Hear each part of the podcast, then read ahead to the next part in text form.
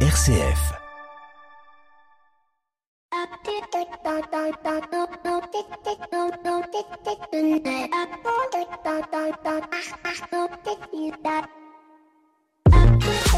Bonjour à toutes et à tous. Cette semaine, dans le cadre de la présidence française de l'Union européenne, l'ensemble des acteurs de l'ESS se sont réunis à Strasbourg pour tracer le potentiel chemin pour une ESS européenne. Car vous ne le savez peut-être pas, mais l'ESS n'a pas le même sens dans tous les pays européens. Par exemple, en France, nous rangeons dans cette dénomination les banques coopératives, les mutuelles, les associations, les fondations et toute structure qui, de par son fonctionnement, ne rétribue pas des actionnaires et dont la gouvernance est ouverte. Les bénéfices réinvestis pour permettre le développement de l'entité. Il a même été créé des ESUS, des entreprises d'utilité sociale.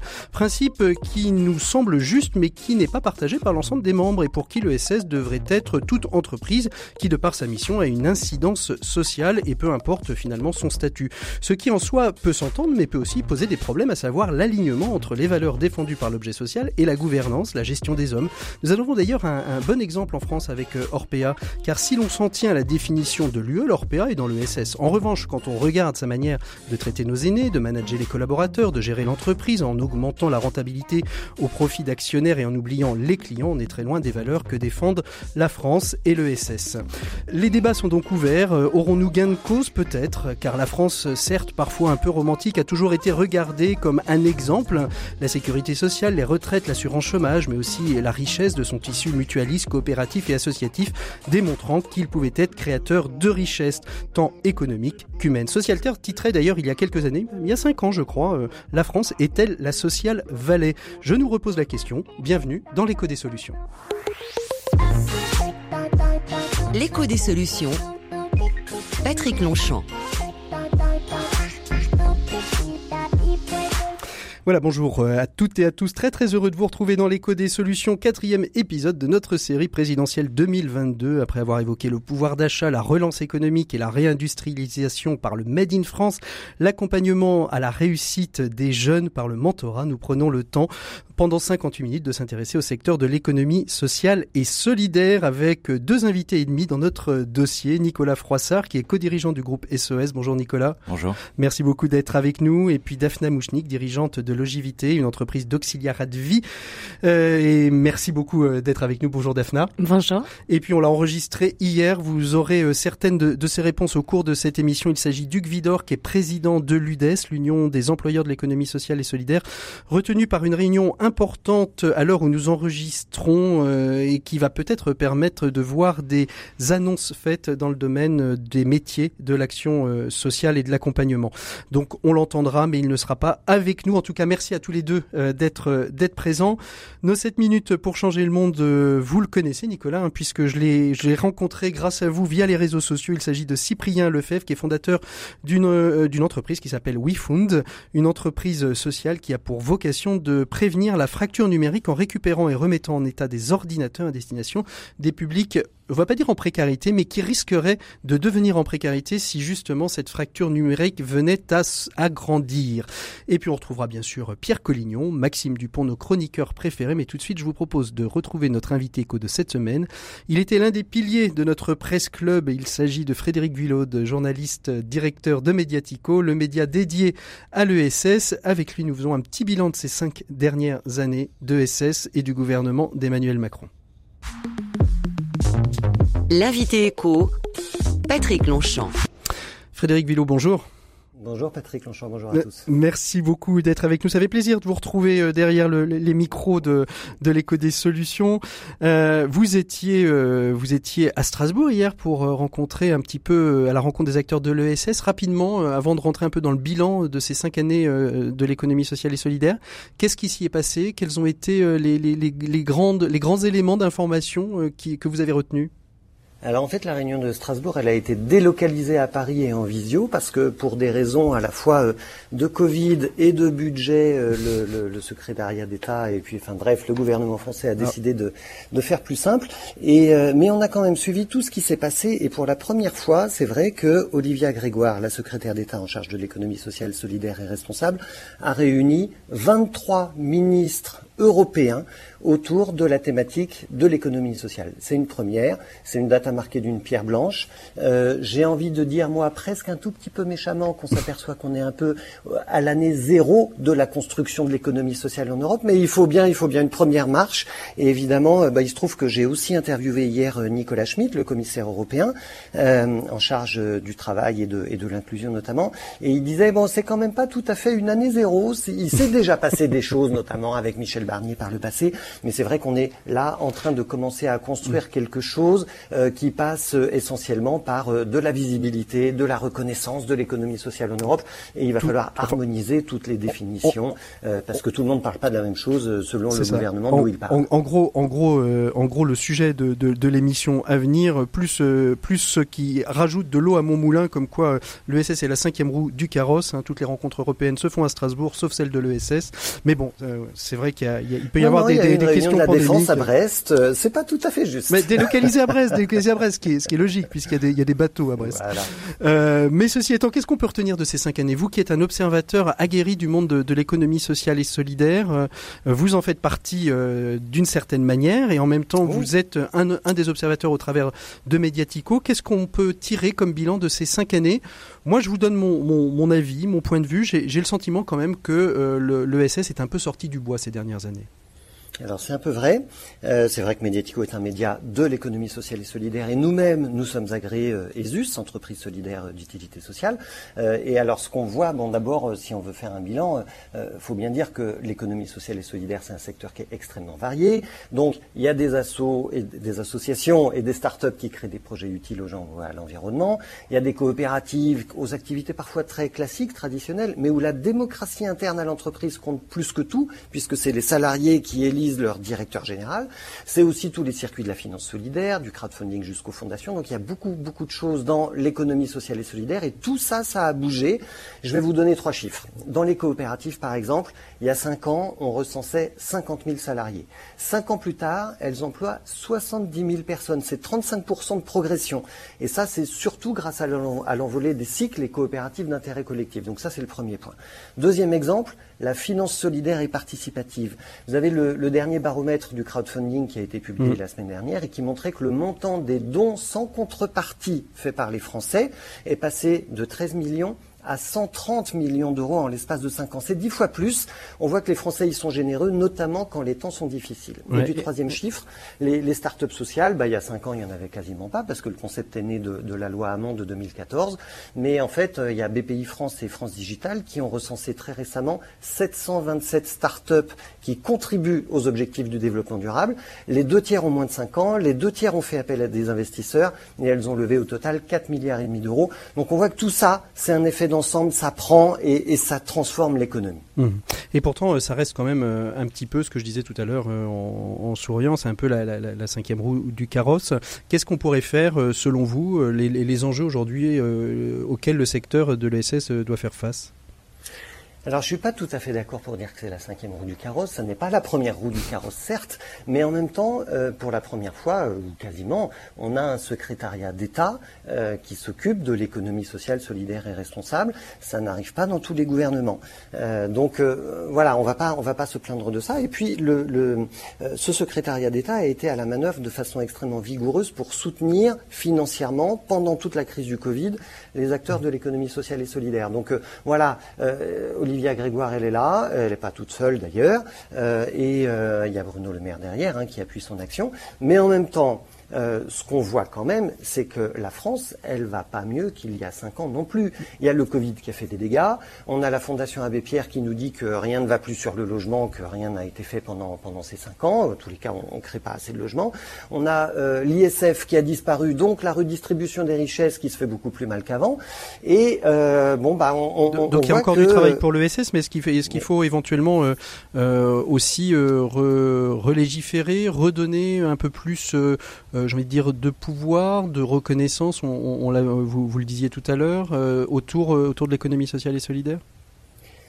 Euh, il faut euh, plus de reconnaissance, oui, oui, mais en même temps par les actes. C'est-à-dire que là, je pense que les, les, fondations, elles ont été posées. -hmm. Maintenant, il faut, il faut que ça se transforme en action, en action économique, en action il faut bâtir la maison. Oui, c'est ça. Il faut, il faut déployer l'économie sociale et solidaire pour aller plus loin. Hein. Et, et, puis, ce que j'ai envie d'ajouter aussi, c'est que le gouvernement, il a été actif pendant cette crise, mais en même temps, le développement de l'économie sociale et solidaire sur les cinq dernières années, il n'est pas tellement l'œuvre mm. de ce gouvernement-ci. Il est en fait euh, issu d'abord de la loi de 2014, donc euh, le gouvernement précédent, mais il est surtout appuyé sur l'action des entrepreneurs sociaux eux-mêmes, mmh.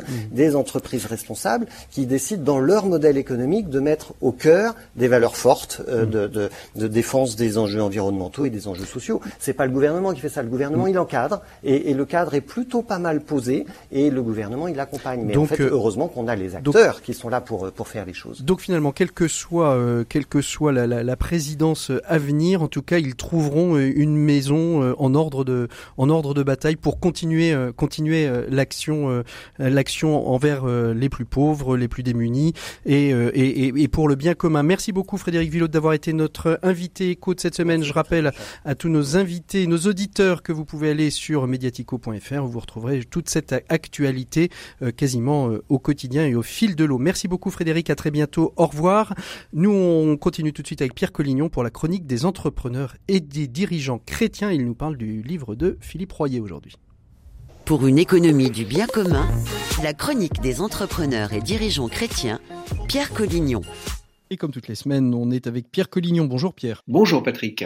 Alors l'actualité aux EDC est riche ce mois-ci puisqu'après le livre Humaniser l'entreprise dont vous nous avez parlé il y a quelques semaines, Philippe Royer, qui est l'actuel président des EDC, publie aux éditions de l'Emmanuel S'engager pour le bien commun. Est-ce l'ébullition de la campagne présidentielle qui rend le mouvement des entrepreneurs et dirigeants chrétiens aussi prolixe, Pierre? Bah, je ne crois pas, non, parce que les EDC n'ont pas vraiment vocation à faire de la politique. En revanche, il s'agit sûrement d'une parole mûrie par plusieurs années de développement, car le mouvement des EDC s'est considérablement euh, développé ces dernières années.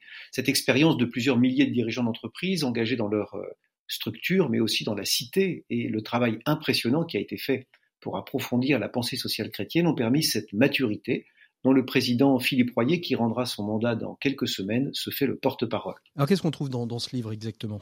Bah, Permettez-moi tout d'abord de dire un mot sur Philippe Royer, qui est le président des entrepreneurs et dirigeants chrétiens depuis 2018. Fils d'agriculteur, il a monté tous les échelons pour devenir directeur général d'un groupe national dans le secteur laitier. Mais ce n'est pas tout. Considérant qu'il était nécessaire d'être un acteur sur son territoire, il a pris le risque, avec plusieurs associés, de reprendre une librairie à Laval, de, de cofonder une association autour du bien vieillir en Mayenne, et en plus d'assurer la vice-présidence d'une association qui accompagne les personnes en situation de handicap dans leurs projets professionnels. D'où peut-être le titre de son ouvrage, S'engager pour le bien commun, qui se veut un témoignage, un témoignage vécu, et qui est destiné à tous ceux qui voudraient s'engager mais ne savent pas comment s'y prendre ni par où commencer quel, constat est-ce que, fait-il dans, son livre qui pourrait euh, nous convaincre individuellement de nous engager? Ben, D'abord, il constate que ce que nous savons tous et que l'on peut résumer en trois points. D'abord, le modèle ultralibéral dont le seul objectif est de maximiser les profits a échoué et qu'il est de plus en plus contesté d'ailleurs. Ensuite, il constate que nous vivons à crédit et que la croissance économique se nourrit de la surconsommation des réserves naturelles qui, elles, ne sont pas inépuisables. Enfin, que nous vivons une crise profonde, politique, marquée par une très grande défiance et une grande abstention, avec cette conviction qui s'insinue petit à petit en nous comme un poison que les politiques ne peuvent plus rien faire. Le diagnostic est lourd, bien sûr, mais il ne s'arrête pas là, car pour l'auteur du livre, ce diagnostic nous met devant trois urgences qui sont autant de défis, l'urgence sociale, l'urgence environnementale et ce qu'il appelle l'urgence entrepreneuriale. Alors on voit bien, l'urgence environnementale, mais les, mais les deux autres, Pierre. Bah, l'urgence sociale, comme le dit Philippe Royer, c'est le niveau d'exclusion grandissant des plus fragiles et des plus pauvres, niveau euh, effarant qui nous indique que nous avons basculé au-delà des limites. Tout le monde a pu apercevoir en arrivant à Paris les véritables bidonvilles qui ont pu se développer en réunissant sur un même lieu les exclus du système et les déchets de la société de consommation. Et l'urgence entrepreneuriale alors? Bah, L'urgence, l'urgence entrepreneuriale, c'est, ce n'est pas cette idée que tout le monde devrait devenir entrepreneur ou chef d'entreprise, mais plus simplement que nous avons tous vocation à entreprendre notre vie, que chacun a une contribution singulière à donner au monde, et que chacun doit donc s'engager, être acteur, pas spectateur. C'est d'autant plus fort que nous avons peut-être tous tendance à croire, surtout nous Français, en l'homme providentiel, celui qui arrivera, vous savez, avec plein de solutions et qui résoudra d'un coup de baguette magique tous les, tous les problèmes. Eh bien, pour Philippe Royer, et c'est quelque chose d'essentiel dans son ouvrage, il faut prendre conscience que le monde ne changera pas grâce à une personne providentielle, mais par un élan collectif. collectif pardon. Chacun d'entre nous doit donc s'interroger pour savoir comment il peut devenir acteur de cette transformation avec ce qu'il est et là où il est. C'est, je crois, un, message plein d'espérance, et ça tombe bien puisque l'espérance est aussi une vertu qui est chère au cœur de tous les chrétiens. Il faut passer en quelque sorte du tout est foutu au tout est à espérer, en devenant nous-mêmes les acteurs de cette transformation d'un monde plus juste et plus respectueux de l'environnement, un monde où chacun, quel qu'il soit, peut apporter sa propre contribution. Voilà le message essentiel du livre. Merci beaucoup euh, Pierre Collignon euh, pour euh, cette recension de, ce livre S'engager pour le bien commun aux éditions de l'Emmanuel, publié, écrit par Philippe Royer et publié donc aux éditions de l'Emmanuel. Nous on fait une pause musicale dans l'écho des solutions comme toutes les semaines et on retrouvera nos invités pour parler de l'économie sociale et solidaire. C'est une autre forme de s'engager pour le bien commun aussi quand on travaille dans l'économie sociale et solidaire. Un sujet vaste et c'est ce que nous allons voir avec nos trois invités d'ici quelques instants dans l'écho des solutions.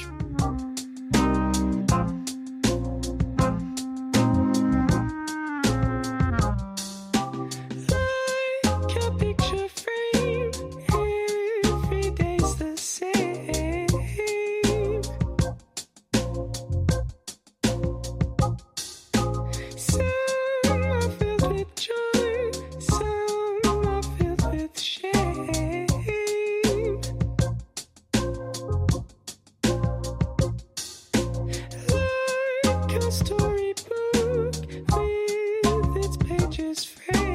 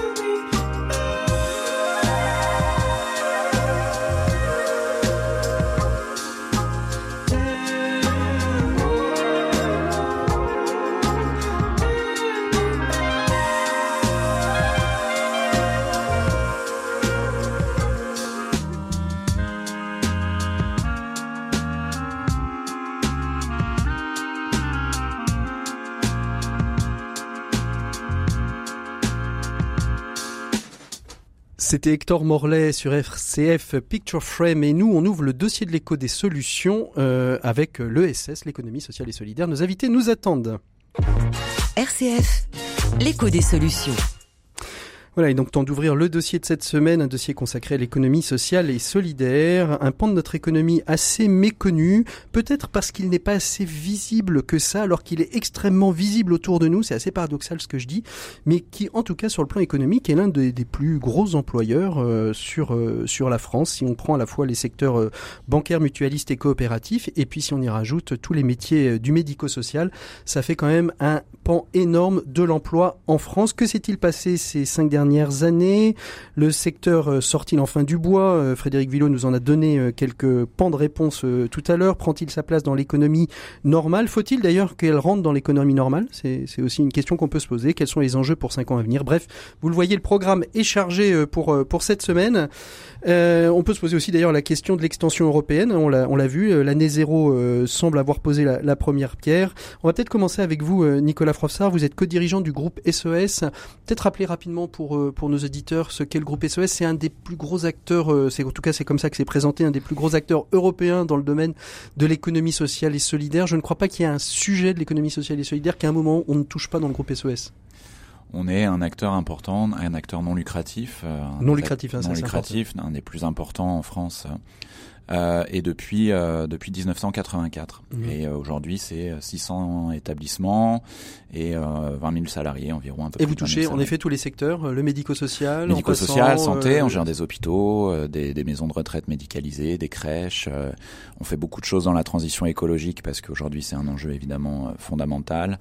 la culture, voilà, on touche effectivement beaucoup de sujets en montrant qu'on peut le faire via des modèles non lucratifs et le faire de façon mmh. efficace. Et, et, votre dernière euh, grande action, on en avait un petit peu parlé euh, ici euh, dans l'écho des solutions, je pense que c'était au moment d'un presse club avec nos amis journalistes, c'était de réouvrir des bistrots. Le projet Mille Café, on en parle beaucoup dans les médias, effectivement. Alors c'est un projet qui en plus s'est lancé pas forcément au meilleur moment, c'était juste avant le Covid. Et pourtant, on a déjà ouvert ou quasiment ouvert 100 cafés sur les 1000 qui sont l'objectif. Et l'objectif, oui, c'est de remettre en fait du, de la vie, du, du, commerce euh, dans des villes, dans des petits villages de moins de 3500 habitants où justement il y a plus de il y a plus de commerce euh, et voilà et, et, des cafés. On est tous attachés euh, à un café, à un village euh, de France et à son café et puis le café c'est évidemment un lieu de rencontre, un lieu de convivialité. Mais aujourd'hui ça peut être aussi un moyen de remettre des services, un relais poste, un accès numérique. ça peut être aussi faire office d'office du tourisme. Enfin on peut imaginer mmh. plein de choses et remettre oui de la vie dans ces dans ces villages. Mm. Vous, vous Daphna, euh, dans, dans l'économie euh, sociale et solidaire, l'auxiliaire de vie, euh, on le verra, je pense que Hugues Vidor en, en, parlera un petit peu.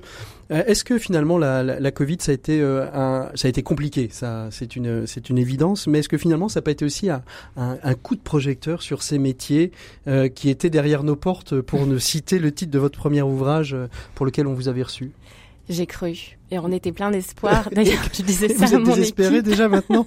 Non, je suis toujours pleine d'espoir. Sinon, on, on, arrête. Mais, mais en tout cas, le monde d'après n'est pas encore aujourd'hui euh, pour pour ces métiers qui euh, effectivement ont été euh, de tous les instants pendant le premier confinement, où on a vu le courage, l'abnégation euh, des auxiliaires de vie. C'est un mot que je déteste. Hein. Normalement, on ne devrait pas, pas faire ce, mais c'est vrai. On ne devrait pas faire son boulot dans l'abnégation. On devrait le faire dans de bonnes conditions. voilà, et ne pas s'oublier soi mais ça a été, c'est notre réalité, c'est la réalité de ces professionnels. Et, euh, et, pour le moment, les lignes ne bougent pas très très vite. Alors, sauf que vendredi euh, se tenait une, une réunion hein, justement sur les métiers euh, du médico-social.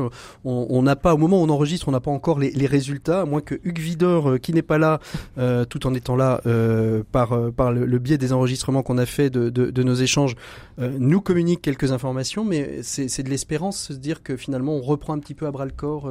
Est-ce que vous pensez d'ailleurs que Orpea est un, lien d'accélération euh, de, cette réunion euh, euh, de, des métiers du médico-social qui pose problème aujourd'hui alors moi, je veux pas m'aventurer dans l'histoire d'Orpea. Non, mais hein, je vais de côté. Mais, est-ce que ça peut être un accélérateur, une prise de conscience qu'il y a vraiment quelque chose Moi, j'aime bien cette idée de lucrativité euh, maîtrisée, ce, ce, partage de gouvernance, cette idée que euh, que les que les richesses sont sont, sont partagées, que, que que les équipes ne pensent pas que ça ça serve à, à enrichir une seule et même personne. Moi, j'aime à penser mon entreprise comme comme un système de permaculture, quoi. ou... La perma-entreprise. Voilà, une perma-entreprise. Comme, comme l'a défini euh, euh, Sylvain Brozard tout, tout, le monde, tout le monde gagne, mmh. tout le monde grandit, tout le monde tout le monde euh, bénéficie de de, de, de, ce mode de fonctionnement. Voilà, moi c'est vraiment ma, vision de l'entreprise. Mmh. Nicolas, j'ai interviewé donc euh, Hugues Vidor euh, il, y a, il, y a, quelques jours hein, et je lui posais donc cette question lors de notre entretien pour savoir un peu ce que j'ai posé comme question à, Frédéric il, y a quelques instants. Est-ce que l'économie sociale, qui semble parfois ne, pas trouver ses marques dans notre société contemporaine, a, a, du travail travers et quel travail elle a encore à faire Bien, écoutez, j'aurais un peu un sentiment inverse euh, en, disant que l'ESS euh, et les employeurs de, l'économie sociale sont, montés en puissance et, notamment en première ligne avec la crise pandémique. Tous les Français, d'ailleurs, ont pu découvrir à quel point les métiers du CARE étaient euh, au centre et étaient indispensables. Il y a également, euh, sur le plan écologique, où on a vu euh, sortir de l'ombre un certain nombre de, modèles qui ont été précurseurs et qui font aujourd'hui consensus. On pense à Enercop, à Biocop. On a enfin une crise du sens dans les entreprises classiques et on observe que nos valeurs ont essaimé. Et chaque entreprise aujourd'hui veut mettre en, avant ses, mhm. engagements sociétaux, euh, environnementaux. On a vu d'ailleurs la création des, sociétés à, mission et euh, ce que porte au fond euh, l'ESS depuis 50 ans diffuse se diffuse dans le monde de, l'entreprise classique, on va dire, et on est assez fiers de, de, cette évolution et de, et de ce, et de ce bilan. Et, d'ailleurs, c'est une information que je peux vous donner, c'est que on souhaite aller encore plus loin euh, et garder cette, euh, cette longueur d'avance que, que, nous avons, en fait, ce rôle d'éclaireur euh, sur les innovations sociales. Et, euh, et en, en, faisant un appel, un appel aux, employeurs, un appel euh, qui concerne l'ensemble des employeurs. Mhm. On est parti du fait que être employeur nous oblige, mais être employeur de l'économie sociale nous engage. Et de cette manière, on a prévu euh, de euh, noter, de permettre à chaque entreprise de noter à travers des indicateurs la qualité de vie de ses salariés, l'accompagnement des salariés dans leur parcours professionnel, évaluer l'impact environnemental, évaluer le fonctionnement démocratique. Donc on le voit, euh, l'UDES est précurseur en la matière et l'économie sociale est reconnue comme un partenaire des politiques publiques on a besoin d'économie mmh. sociale partout et, c'est pas suffisamment connu et reconnu. Ça, c'est vrai. Voilà, c'est ça. C'est pas suffisamment connu et reconnu. Et, euh, est-ce que finalement euh, cette, cette immense masse de euh, d'entreprises et de diversité d'entreprises fait aussi peut-être qu'elle manque un peu de, de, visibilité, de compréhension vis-à-vis vis-à-vis du grand public? Je pense qu'il y a une question de lisibilité et c'est ce sur quoi nous travaillons, c'est-à-dire notamment à travers euh, cet appel pour les employeurs engagés pour montrer qu'il y a au fond un sens et plus qu'un sens, une marque employeur. Et travailler dans l'économie sociale, euh, euh c'est important parce que ça signale autre chose. On est sur des modèles de gouvernance euh, qui permettent euh, d'avoir les, les, salariés, notamment à la gouvernance des entreprises, qui mettent euh, les bénéficiaires au cœur du, du projet. On a sur la question des rémunérations des échelles qui sont bien plus raisonnables que dans toute une série d'entreprises. On est largement sur des échelles de de 1 à 10 hein, dans, dans l'économie sociale et, et, solidaire. Donc on a comme cela un certain nombre de signaux euh, forts qui nous permettent de nous différencier. Et on avait besoin justement de ce marqueur à travers euh, un certain nombre d'initiatives, dont cet appel euh, sur les employeurs, les employeurs engagés. Il faut mmh. savoir que les entreprises de l'économie sociale, c'est un monde immense. Et quand un Français se réveille le matin, la plupart du temps, il est en lien, très souvent, avec des entreprises de l'économie sociale. Mais il n'a pas mis le nom derrière. Il n'a pas mis le nom derrière, nous disait Hugues Vidor. Je vous voyais réagir euh, au moment, euh, Nicolas, au moment où Hugues disait euh, que finalement il y avait pléthore d'entreprises dans l'économie sociale et solidaire, que c'était peut-être une des raisons pour lesquelles on savait pas trop ce que c'était que l'ESS et que finalement elle pâtissait un peu de ce manque de, reconnaissance. Oui, moi ça fait plus de 20 ans que je travaille ou milite dans ce secteur et c'est vrai que déjà à l'époque on, se disait ça, on se disait pourquoi, pourquoi ce, ce, ce, secteur ou ce mouvement est pas plus connu Il y a beaucoup de choses évidemment qui ont été faites depuis 20 ans, et finalement, je pense que le grand public euh, ne sait toujours pas euh, vraiment ce qu'est ce qu'est l'économie sociale et solidaire. Mais est-ce que c'est important? Moi, j'ai envie de dire que ce qui est important, c'est que les valeurs de l'économie sociale et solidaire finissent par euh, contaminer positivement euh, le reste de l'économie. Et c'est un peu ce qui est en train d'arriver en ce moment. Et moi, je trouve que c'est ça qui est intéressant, euh, avec des acteurs comme le mouvement Impact France, dont on fait partie, Daphna et moi, et qui portent ce, ce plaidoyer qui consiste à faire en sorte que bah, les, les entreprises classiques, finalement, soient obligées euh, de, de pratiquer ce que fait le, l'ESS depuis, euh, depuis très longtemps, euh, l'impact social, l'impact environnemental, une gouvernance partagée, la, la, la répartition de la richesse. Je pense qu'il faudra qu'on on en reparle un peu plus tard, mais c'est aujourd'hui quelque chose qui est effectivement très, très important. Qui est central. Daphna, euh, c'est mais tellement peu reconnu que vous êtes obligé, vous, de créer des collectifs à un moment donné pour vous faire entendre. Hein. C'est, l'information de votre côté, du côté du, du médico-social. Oui, alors c'est, deux mondes qui se rejoignent en fait. Mm. Hein. c'est effectivement méconnu. Et puis le collectif, c'est aussi euh, la volonté de la part des professionnels de l'aide et du soin à domicile d'être entendus et de peser dans les dans les, dans, les, débats. parce que le, domicile, euh, même si tout le monde dit que euh, chacun veut rester chez soi et qu'il faut mettre les moyens, on est loin de, de l'avoir fait. Mhm. mais pour rebondir sur sur ce que disait Nicolas, moi ce que je trouve passionnant, c'est c'est ce qui se passe en ce moment de, enfin, une bonne dizaine d'années, qui a été accélérée par par euh, la loi Hamon et, et, la possibilité de devenir euh, ESUS, entreprise solidaire d'utilité sociale. Euh, moi, j'adore cette idée de monde en mutation où finalement on peut on peut appartenir au monde de l'économie normale, voilà, entre guillemets, et, et, et, en même temps de, de cette économie-là qui est juste, qui est pensée pour les humains, qui est pensée pour la planète. moi, je suis travailleur social de formation, de m'avoir de, de, de m'avoir donné la possibilité de devenir chef d'entreprise, c'est de m'avoir donné des super pouvoirs, des choses que j'aurais jamais pu faire en restant euh, euh travailleur social. Là, euh, j'ai euh, en, en, dirigeant une entreprise la possibilité de véritablement accompagner mes salariés, les soutenir dans les difficultés, mmh. leur donner accès à la formation, des choses que j'aurais jamais pu faire avant et sans ça, c'est un fantastique moyen. Quels sont aujourd'hui, Nicolas, les, freins qu'on peut avoir dans, l'économie sociale et solidaire, dans, le dans, dans les outils qui sont à disposition? Parce que Daphna disait, moi en montant une ESUS, finalement, je rentre euh, par une petite porte euh, euh, dans l'économie normale. Est-ce que l'ESS, de la même manière, elle a aujourd'hui peut-être des freins sur la partie de, formation, d'accompagnement, de lisibilité des parcours pour justement faire des passerelles entre une économie, on va pas dire anormale, mais entre l'économie sociale et solidaire et l'économie d'entreprise et d'entrepreneuriat? On voit aujourd'hui avec les entreprises entreprise à mission, qu'il y, a plein de passerelles qui sont possibles aujourd'hui. Je, pense, euh, on l'évoquait un peu, il faut travailler sur les, métiers. Je pense qu'on a beaucoup de métiers dans l'économie sociale et solidaire euh, au groupe SOS et ailleurs qui sont les métiers ben, qui étaient les métiers en, première ligne pendant cette, euh, cette crise. Et donc il y a un vrai travail à faire de reconnaissance, de valorisation, ce qui s'est passé avec le Ségur de la santé, mais ce qui se passe évidemment en ce moment avec les travailleurs sociaux. Enfin voilà, je pense qu'on a absolument besoin de faire en sorte que ces métiers soient plus connus, plus euh, reconnus, mmh. euh, parce qu'on voit à quel point euh, ils sont fondamentaux pour pour pour notre société.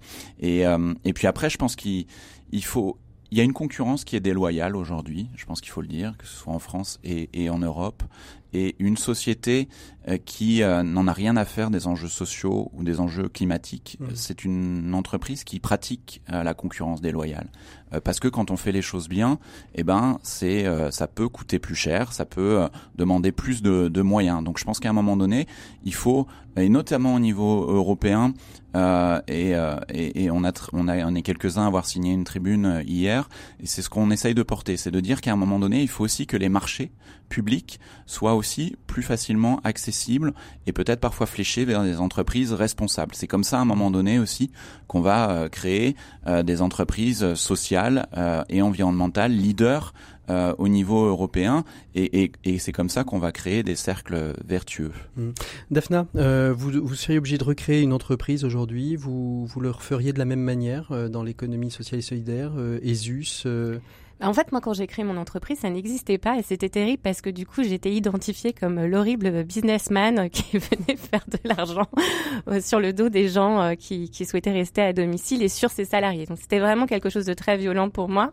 Euh, assez vite, finalement, comme dans les faits, bah, je, je, je faisais bien évidemment différemment. Du coup, on m'a appelé l'association. Je n'étais plus une entreprise parce qu'en fait, euh, en France, soit euh, on fait de l'argent, on est une entreprise, soit on est une association, on fait les choses bien. C'est quand, quand, même très symptomatique. Hein. C'est quand même très symptomatique. ce qui n'est absolument pas vrai. Il y a des entreprises qui sont vraiment très vertueuses et des associations qui peuvent ne pas, ne pas forcément bien faire les choses. Et donc, c'est vrai que quand j'ai vu arriver, alors d'abord, je me suis engouffrée dans le mouvement Impact France qui s'appelait pas comme ça à l'époque en me disant à l'époque hein. voilà qui, qui en me disant il doit y avoir plein de gens comme moi on va peut-être essayer de bouger les lignes etc effectivement en 2014 arrive euh, ESUS. Du coup bah là je, je, peux euh, mettre un nom sur euh, qui nous sommes mm. et, vous avez eu des problèmes avec les banques quand il faut chercher des investisseurs des prêts quand on, va sur ce domaine de l'économie sociale et solidaire? C'est plus compliqué à défendre? Sur mon secteur, euh, enfin d'abord j'ai pas eu, euh, j'avais très peur quand j'ai créé ma boîte, donc j'ai pas fait de crédit. voilà, mais sur mon secteur, euh, non, en fait, ils regardent le résultat, ils regardent le chiffre d'affaires, enfin peu importe, peu importe quel statut on a. moi, je trouve au, au contraire que d'avoir d'avoir comme ça mis en place ce fonctionnement, ça a été très profitable. Si mmh. j'avais envie de, alors si, si, si je dois donner un conseil, c'est très ça va dans le bon sens, ça va avec l'économie en fait. Mm. C'est-à-dire que ça a donné des résultats très positifs sur le plan économique que de partir sur des sur des principes euh, euh, de valeur et, et basé sur l'humain. Mm. Alors justement, j'ai posé la question à, à, Hugues Vidor pour savoir si l'ESS était, était bankable et si, en gros, euh, aujourd'hui, euh, se lancer dans l'économie sociale et solidaire, euh, c'était un atout ou plutôt une contrainte quand il fallait aller chercher du financement? Parce que créer une entreprise, on a beau faire, mais à un moment donné, il faut qu'il y ait des gens qui croient en vous et vous accompagnent et souvent, ça passe par les banques. Il y a des, des banques qui, qui, qui suivent l'économie sociale et solidaire. En fait, euh, mais c'est comme dans toutes les entreprises. Si vous voulez, il faut que le projet il soit, il soit sérieux, il soit, il soit accompagné et que, au fond, euh, le, le, le, banquier s'y retrouve. Donc là, il n'y a pas forcément de, de différence. Mais sur ce sujet-là, et pour répondre euh, plus précisément à votre question, on, fait euh, la demande euh, depuis déjà plusieurs années euh, de mettre en place, à l'instar de ce qui existe dans le monde capitalistique, du crédit impôt, impôt innovation sociale. c'est un crédit qui existe dans, dans, dans, le milieu capitalistique et qui permet à des entreprises bah, de créer des cellules proprement spécifiques pour le, le développement et l'innovation.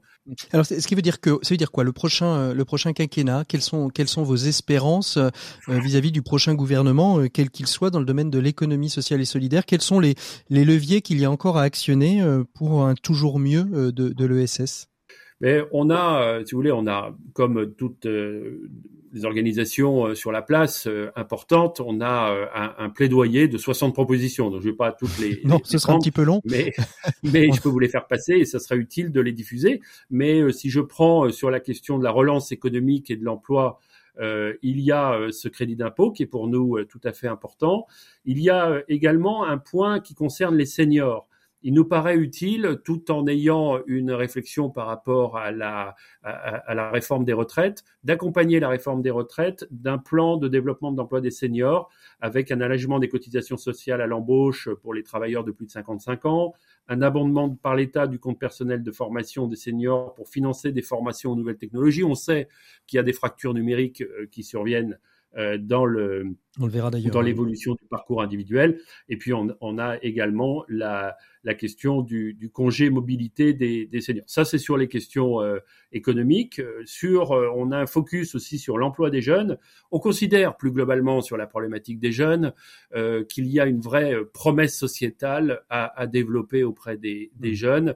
On a vu qu'ils ont été les, les grandes victimes de, de la crise, avec pour les étudiants des difficultés à suivre les cours, avec des phénomènes d'isolement et donc aujourd'hui, on se retrouve avec un certain nombre de jeunes qui sont en déshérence. Et, et, et c'est un point euh, qui, euh, qui est très important parce que les, les jeunes, comme on le sait, c'est l'avenir de notre société mmh. et euh, pèse sur eux aujourd'hui toute une série de craintes. Hein. On pense à la crainte, euh, la crainte climatique, euh, on a la crainte aussi de la dette sociale, on a la crainte également de la fracture sociale.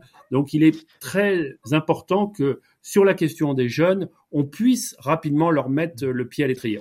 Voilà, euh, la, crainte, il euh, y, a, beaucoup de craintes aujourd'hui. L'économie sociale et solidaire répond à une partie, euh, à une partie de ces craintes. quand on est, quand on est dans, dans, l'économie sociale et solidaire, on l'a évoqué tout à l'heure, on parlait du, côté bankable. Hein, Est-ce que aujourd'hui les, les, les, les, structures peuvent, peuvent ou non être financées, investir? Et vous disiez aussi que hors, hors micro, ma chère Daphna, vous, vous disiez que ce qui faisait aussi la différence, c'était la manière dont on accompagnait les, les collaborateurs et que finalement le fameux bien-être au travail qui doit qui devrait être présent euh, dans, toutes les, structures pour vous est une véritable un véritable levier pour pour garder finalement des collaborateurs là dans, dans un secteur qui est plutôt le médico-social où il y a un turnover qui est plutôt important. Hein? Oui, alors moi je constate ça effectivement. Euh, moi, je, de toute façon, je pense que c'est vrai pour tout le monde. On a besoin de sens, on a besoin d'être utile, on a besoin d'être dans un fonctionnement qui est en adéquation avec euh, ce qu'on pense. Et je trouve que euh, les US proposent ce fonctionnement-là et permet de pas être anonyme et permet de d'être entendu pour ce qu'on est, pour ce qu'on pense, de savoir euh, quels sont les choix de, de l'entreprise dans laquelle on travaille. C'est-à-dire qu'au-delà même de l'objet social qui est quand même mmh. costaud dans un mmh, service mmh, d'aide à domicile, on est quand même sacrément utile au quotidien mais en plus, on a, on, a cette vision-là, on a cette euh, direction-là dans laquelle euh, tout le monde s'embarque. Moi, c'est 180 salariés hmm. et 180 salariés qui, qui, qui, sont à mes côtés depuis euh, des années maintenant. Nicolas, comment on accompagne et développe des entreprises de l'ESS Parce que vous êtes un, groupe relativement important, des, des, des, sujets, vous en avez euh, vous en avez accompagné. Il y a des entreprises qui se sont créées, des structures associatives qui se sont créées. Comment on accompagne et développe euh, ces, ces, structures pour qu'elles perdurent bien chacun dans leur secteur et que ce soit pas juste des, des, pétards mouillés à un moment donné? Ben Nous, on s'est toujours défini comme un banc de poissons, c'est-à-dire qu'on fait des choses qui sont très différentes mais par contre, à chaque fois, euh, c'est quelqu'un, c'est des personnes qui sont extrêmement bien formées dans leur euh, métier, qui vont euh, diriger, encadrer, qui vont travailler dans les différents secteurs. donc ça, c'est extrêmement important. Et par contre, effectivement, il y a aussi la notion de sens, et on voit bien que notamment les jeunes sont de plus en plus intéressés par le fait de venir travailler dans ce dans ce secteur. Et aujourd'hui, on a les bonnes filières universitaires pour se former à l'ESS. On voit, euh, on voit euh, des, des, des, grandes écoles de commerce euh, dont, dont, Thierry Sibieux est un petit peu le, le, le, le, fer de lance en disant on va créer des filières de l'entrepreneuriat social, on va former les, les, les, futurs dirigeants à cette, à cette notion d'entrepreneuriat social. Oui, alors nous on a créé un diplôme avec Dauphine qui est plutôt. Désolé, je vous ai parlé du concurrent. Bah, du coup, je place Dauphine bah, aussi et, le groupe SOS.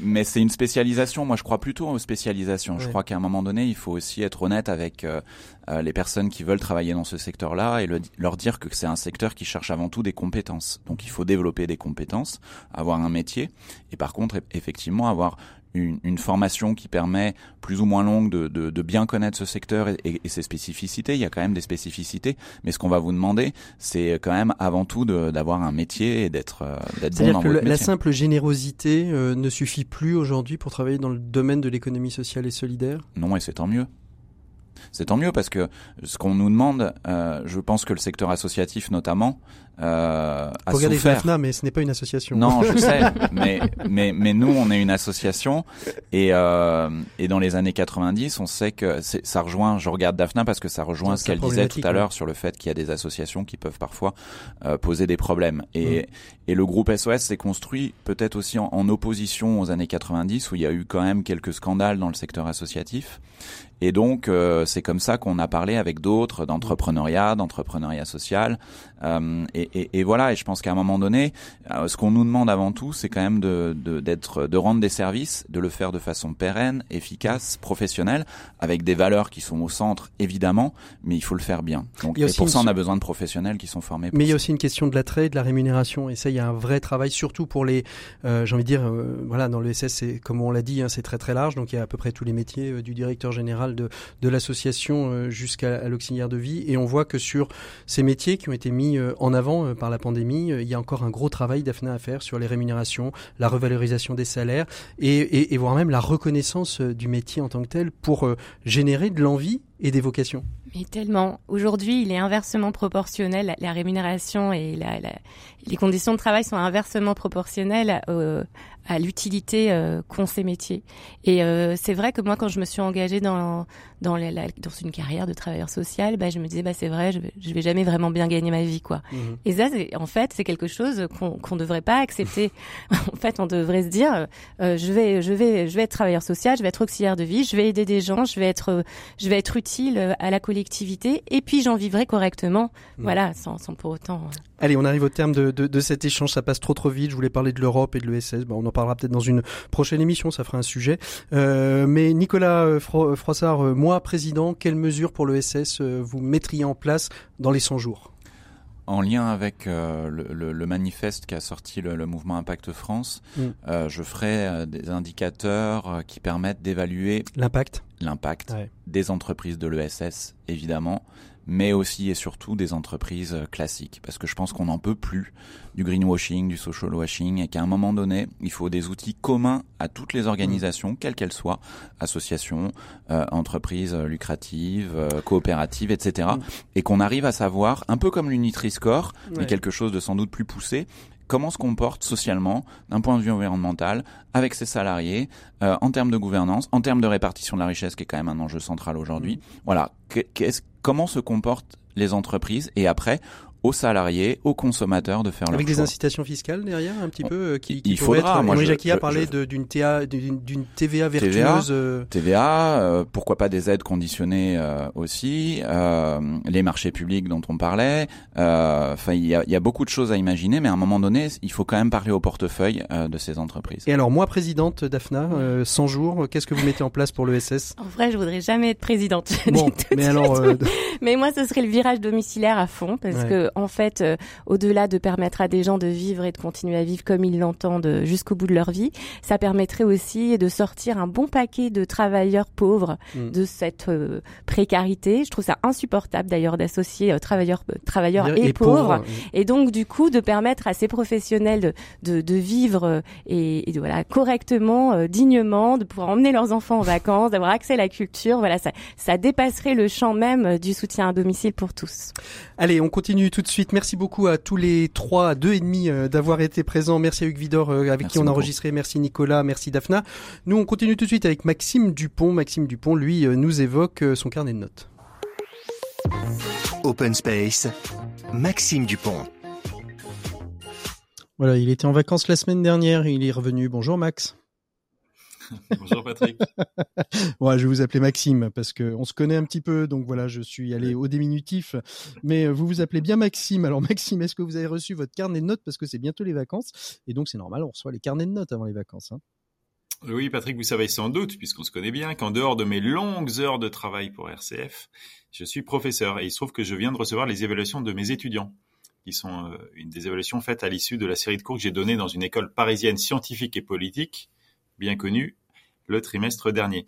Et de manière intéressante, dans ces évaluations, la belle quantité de commentaires positifs sur mon cours était comme oblitérée dans mon esprit par les quelques commentaires désobligeants. Il y en a toujours à mon égard. Ah oui, c'est ça. On se concentre sur le désobligeant alors mmh. qu'il y a plein d'éléments positifs. Alors comment est-ce que vous avez réagi? Eh bien, ma première réaction a été de me dire euh, regardons ces faiblesses dont parlent les étudiants et puis travaillons pour les corriger.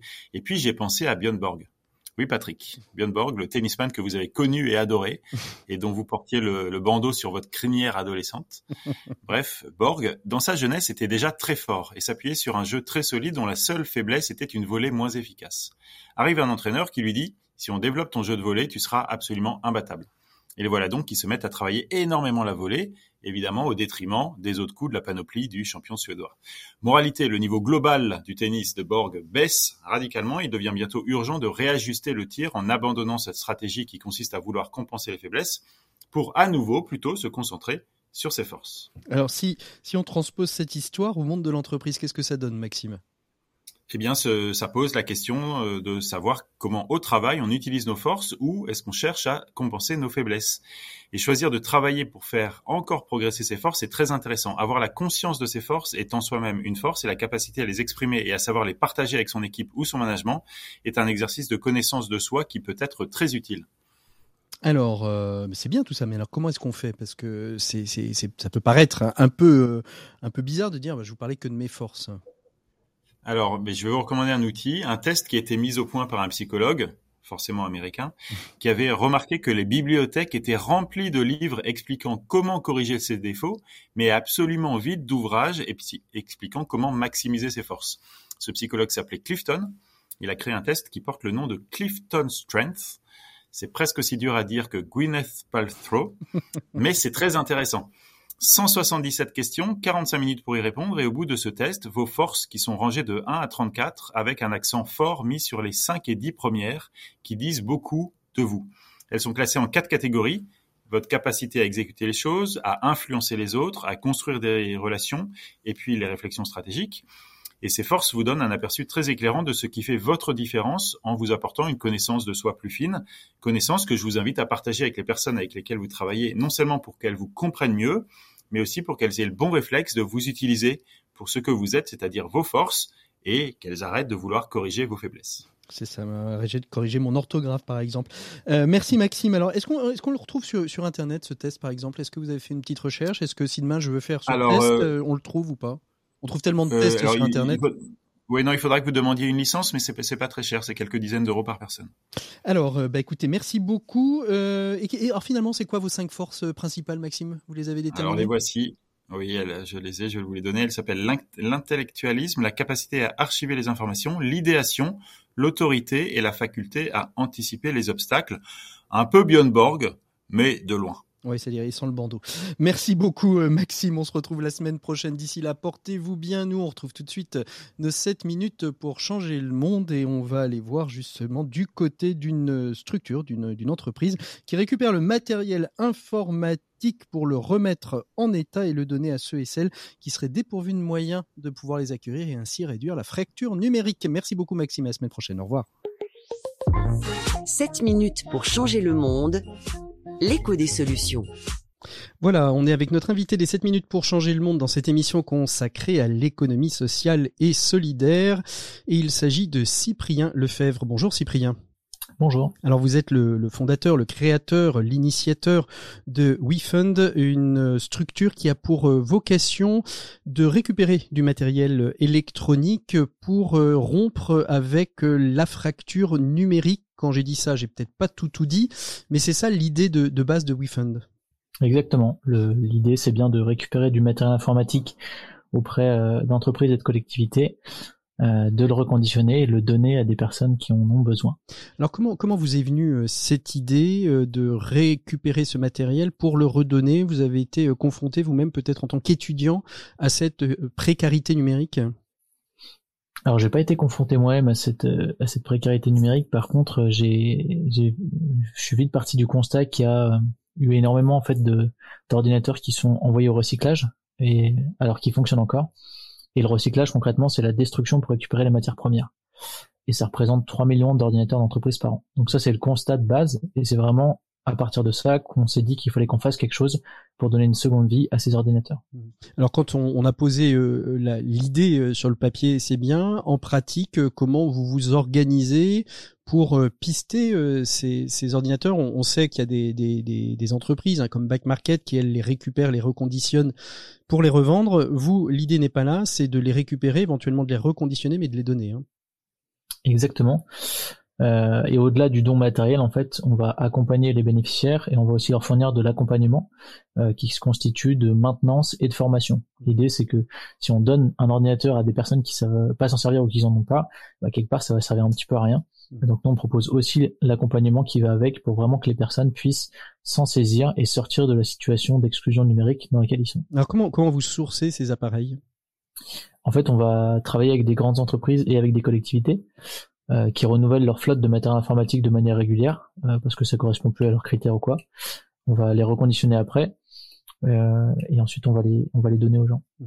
Alors comment vous arrivez à convaincre des entreprises qui parfois visent un peu la, la, rentabilité, c'est-à-dire on a acheté des ordinateurs plutôt que de les de les donner, on va peut-être les, les, revendre, en faire de la de la seconde main. Comment vous arrivez à les convaincre de vous les confier pour en faire un don après derrière?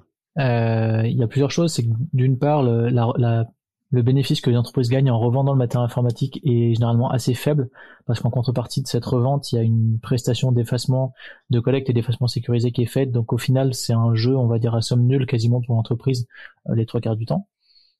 ça c'est le premier point.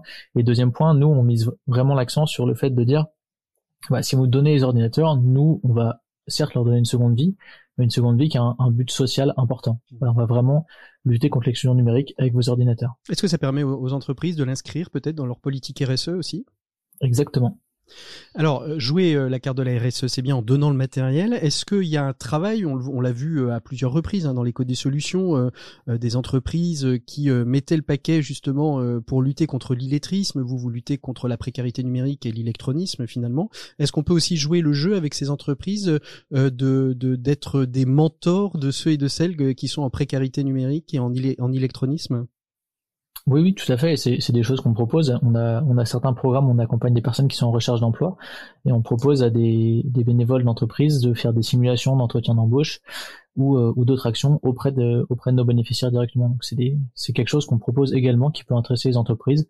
C'est pas l'action principale pour laquelle ils viennent vers nous. On va dire que c'est un peu la cerise sur le gâteau. Mmh Alors combien, combien aujourd'hui euh, d'ordinateurs, de matériel euh, récupérés et combien ont été redistribués? Alors depuis 2018, donc c'est le début de nos activités, on a reconditionné un peu plus de 1200 ordinateurs qu'on a donné à autant de personnes qui en avaient besoin. Euh, en grosse grosse maille. Grosse maille. Et, le business model dans tout ça, comment vous gagnez un peu de sous euh, Parce que quand même, vous êtes une entreprise euh, sociale, de l'économie sociale et solidaire, on va dire. comment vous gagnez un peu d'argent sur quelle sur quelle est quelle est la construction du business model, comme on, comme on dit Alors déjà, WeFund c'est une c'est une association, donc on fait partie du champ de l'ESS, mais on a un statut associatif. Euh, le modèle économique, il est basé sur trois piliers. Il y a un pilier qui est sur du mécénat financier, c'est-à-dire qu'on va demander aux entreprises qui nous font un don matériel de nous faire en plus un don financier. Et c'est ce double don qui va nous permettre euh, d'accompagner les bénéficiaires euh, avec de la formation et de la maintenance, en plus du reconditionnement. On a un autre volet de notre modèle économique qui est basé sur des subventions. Donc c'est-à-dire qu'on va demander à des collectivités ou à l'État de financer nos actions de lutte contre l'exclusion numérique. Et le troisième volet, c'est la vente de matériel de prestation. Et donc, on propose aux entreprises euh, qui veulent nous donner du matériel une prestation de collecte et d'effacement sécurisé de leurs données, ou à des particuliers, à des associations, euh, de leur vente du matériel informatique au prix du reconditionné. Alors, les, personnes qui ont besoin euh, trouvent vont directement chez vous ou vous passez par le tissu associatif qui peuvent être, je sais pas, le, le, Secours catholique, les Restos du cœur, les Petits Frères des pauvres, etc. Euh, en fait, on est, il y, a, un peu les deux. Aujourd'hui, on travaille beaucoup euh, avec les, le réseau, euh, le réseau des emplois insertion, les structures de, qui sont dans l'emploi et dans l'insertion sur sur la métropole de Lyon et sur les autres métropoles dans lesquelles on intervient. Et par exemple, sur l'action, on accompagne des personnes qui sont en recherche d'emploi. On va faire appel à pas mal de prescripteurs différents. Ça peut être Pôle emploi ou d'autres qui, eux, vont nous orienter des bénéficiaires. Et ensuite, suivant les financements qu'on a, on va équiper des bénéficiaires sur les différents territoires dans lesquels on intervient. Quels sont vos projets de développement euh, pour, euh, pour WeFund? Il y en a plein. non, mais en, très rapide, aujourd'hui, on est basé sur la métropole de Lyon principalement. On commence à se déployer à Saint-Etienne. Euh, et l'objectif, c'est fort de ce premier essaimage qu'on établisse une, une stratégie un peu d'essaimage plus concrète et plus opérationnelle pour aller nous développer dans d'autres territoires euh, de, de, la région Vernon-Alpes, voire ailleurs en France dans les années à venir. Vous êtes sollicité beaucoup euh, en ce moment et peut-être pas encore matériellement la possibilité de répondre à toutes les demandes, mais vous êtes sollicité On est beaucoup sollicité par euh, plus, pas mal d'associations, de, structures ou de personnes qui veulent euh, bénéficier de matériel informatique. On est sollicité également par des structures euh, qui ont des actions un peu similaires aux nôtres sur d'autres territoires et qui voudraient s'inspirer de notre modèle. Donc là, on regarde comment travailler avec eux.